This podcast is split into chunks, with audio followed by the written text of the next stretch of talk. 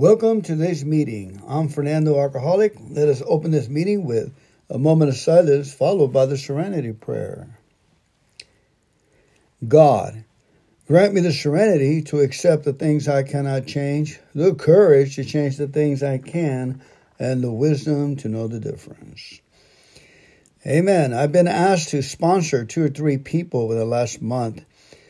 One of the things I like to do is get them to jot down three things they're grateful for, either before they go to sleep, but best is early in the morning. And to write a positive message to someone in their social support network, to write a positive message. And with today's text ability, that is a dunk deal, easy deal. The third thing is meditate on your on your desk for 10 minutes. Minimum of 2 minutes. Meditate. Just put everything down, breathe deeply and try to clear your mind. And look at videos on how to meditate properly. The other point, number 4, is exercise for 10 minutes. I usually ask people to take a walk, gratitude walk to walk for 20 minutes and start with your toes and go through all your body, thanking God for everything in your body. What we want to do is turn on all the electrodes in your body by appreciating them and thanking God for them and acknowledging them and being grateful for them. Your body will turn on with enthusiasm, God within. And number five, take two minutes to write down in a journal. This is interesting, it's important. The most meaningful experience of the past 24 hours. Big question mark, okay? You ask yourself, what is the biggest thing that has happened to me yesterday that I am more enthusiastic or heartwarming or meaningful? What fires me up that I have experienced in the last 24 hours? Ask yourself that and when you see it pass behind you or in front of you, you will be fired up. This is the way to stay happy in life, folks. And if you're my sponsee, this is one of the things I recommend. I used to recommend that you give me 15 items a day. Call me and give me 15 items a day for two, three months. That was done to me by my sponsor. I had the weekends off because I was uh, special. But that proved to be that I started walking in water after a while. Amen. So thank you so much. I'm going to read an article on the uh, daily reflections. I'm trying to finish, and I will finish this uh, article.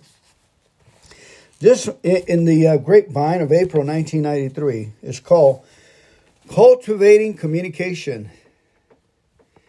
One night, two years sober and looking for a new meeting, I walked into psychiatric hospital and attended my first treatment facility meeting. It was the beginning of two steady years of involving with our local treatment facilities committee. The man chairing that meeting asked if I'd be interested in sharing one myself, and two weeks later, I met him at the drug and alcohol treatment unit of one of our local hospitals. As time progressed, I shared meetings at seven different treatment centers or other facilities on a regular basis. Eventually, I became chairperson of the treatment facility committee, recruiting and organizing share people for a total of 36 meetings a week, attending and making reports at monthly general service meetings teaching others how to share the treatment facility meetings, talking with administrators and counselors, writing guidelines, and encouraging my sponsees to join in the work, and attending regional quarterly AA service meetings.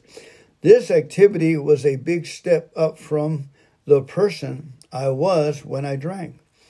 At the end of my drinking, I had no money or health insurance, but I was fortunate enough to find a place at the local detox where AA was my treatment. Thank God for that. There is no doubt that the greatest success of my involvement in treatment facility work was that it helped me stay sober. The best part were how much I learned about other people and about our disease. the confidence I required, and the gratitude I developed. There wasn't a single meeting that didn't give me something to be deeply grateful for. In many of them, I was able to truly connect to someone, a new friend, or even an old drinking buddy who had finally hit bottom. And most meetings left me emotionally moved. There were nights when I had to take long walks or cry my eyes out to release all the feelings. Today, six years later, I'm still asked to do meetings around town. I always say yes if I can, and I am challenged and humbled by the opportunity to help carry the message. Now that some time has passed, there are other lessons that stick in my mind.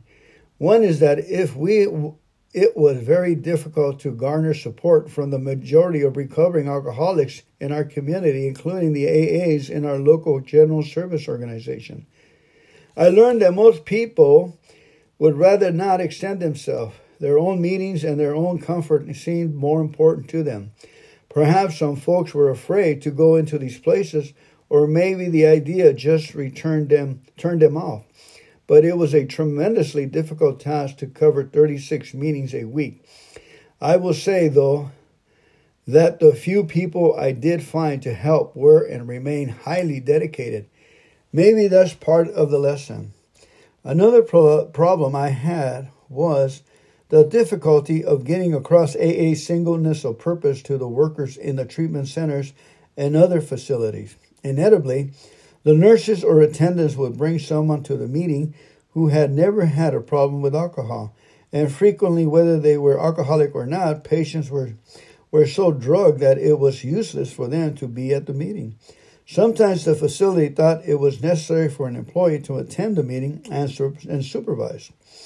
There were many times when I had to assert myself and explain a certain AA tradition Sometimes this meant going to the hospital administrator more than once. I wrote letters explaining how AA carries the message to treatment facilities and how a facility can help us do that. For me, the greatest challenge of carrying the message into treatment or other types of facilities, such as jails or the Salvation Army, is to communicate to the suffering alcoholic the assurance that you, with AA behind you, care in these situations, there is more personal communications and drawing out than happens at a regular AA or even a beginner's meeting. It is up to the personal person sharing the meeting to cultivate those abilities. It is a big job, but a rewarding one, and it has been a very big part of the quality of my recovery. Nancy B. from Sarasota, Florida. I'm Fernando Alcoholic. I never been to a treatment facility. The only time I've been to a treatment facility is to visit my sponsees. Sometimes I used to get a lot of calls, and guys just needed a sponsor for put them down on paper, and they, they come and they go. But I was able to get a couple of guys sober. One guy became a very good friend of mine. We read through Zoom you know, first it was five days a week at 7 a.m. We read for half hour the big book, and others joined in. The group was so successful that we even had a guy coming in from Ireland, and and he read with us, and we talked, and we had we had a split meeting after we did the readings, and everybody had to go. I asked if anybody wanted to stick over and do a little more talking on the subject and that was the meeting after the meeting. And we really, we, all we did is just keep the meeting going. And that was very rewarding. As a matter of fact, it's one of the top hits in my podcast that people listen to the, the old recordings I did with the people talking real problems and finding real solutions in the big book. I've been faced lately with a new sponsee that is in a treatment facility. And I need to get over there uh, on Thursdays and get enough rest so on Thursday night I can go over there and uh, be be there to help out. This past Thursday I didn't make it, but I did call my sponsee and we had a great talk. And I realized that uh, this young guy at 33 years old it won't be long before he gets his wings back and he starts flying it into the world. So, one of the things I'm hoping to implement is these five guidelines. Jot down three things you're grateful every day. Write a positive message to someone in your social support network.